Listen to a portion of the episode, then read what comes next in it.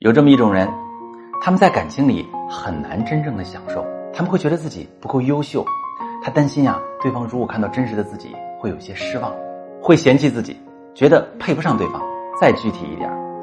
他们经常不相信自己跟对方的感情是可以长久下去的。你是这样的吗？其实从小到大，我们都会希望把修饰过的一面展现给对方，穿漂亮衣服，化个妆，都希望自己能看起来更好。而把自己最真实、不设防的一面，要试图隐藏起来，这就是我们常说的面具下的状态。